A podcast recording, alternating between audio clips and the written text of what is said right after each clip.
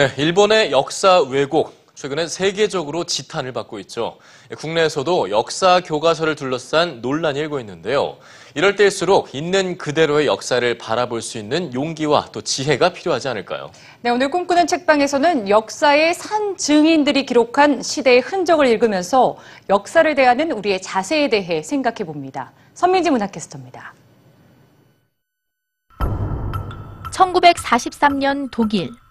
나치 독재 정권이 악명을 떨치던 암흑의 시대. 대학생들로 이루어진 백장미단은 게슈타포의 눈을 피해 독일 전 지역에 전단지를 배포하며 독재 국가에 대한 저항을 호소합니다. 하지만 결국 체포된 백장미단의 리더는 단두대에서 목숨을 잃게 되는데요. 아무도 미워하지 않는 자의 죽음입니다. 백장미란 저항 단체를 이끌었던 두 중심 인물이 바로 소설가의 남동생이자 여동생이에요. 어, 그들과의 관계 속에서 이제 남동생과 여동생이 써놓았던 그 일기들, 편지들을 그 소설의 소재로 채택을 했기 때문에 어, 정말 기본적인 사실에서부터 출발하고 있는 소설입니다. 전단이라는 비폭력 방식으로 자유와 정의를 위해 불의에 저항했던 젊은 청춘들. 시대와 국가를 초월하는 그 숭고한 기록 앞에 역사를 대하는 우리의 자세를 되돌아봅니다.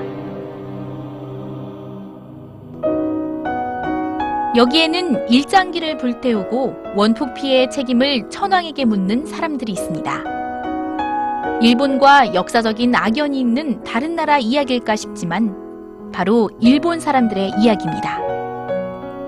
미국인 아버지와 일본인 어머니 사이에서 태어난 저자는 회고하듯이 기록한 글을 통해 일본에 저항하는 사람들과의 만남을 들려줍니다. 과거 민간인을 살해하고 집단 자살을 강요했던 일본군에 대한 저항으로 일장기를 불태웠던 오키나와의 슈퍼마켓 주인. 전쟁에 대한 혐오와 국가의 강요를 거부하며 남편의 위패를 신사에 봉안하지 않은 야마구치의 평범한 가정주부. 전쟁의 책임은 천황에게도 있다는 발언으로 일본을 발칵 뒤집어 놓았던 나가사키의 시장. 현재를 살아가는 사람들이 나름의 방법으로 역사적 과오를 책임지고 성찰하는 모습이 인상적입니다. 폭력과 폭압의 역사가 정당화돼서는 결코 안 되겠습니다.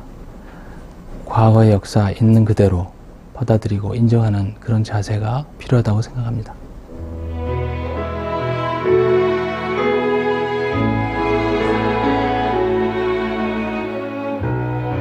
역사는 여전한 모습으로 우리를 바라보고 있습니다. 그렇다면 우리는 역사를 어떻게 마주해야 할까요? 역사가 묻고 있습니다. 꿈꾸는 책방 선민지입니다.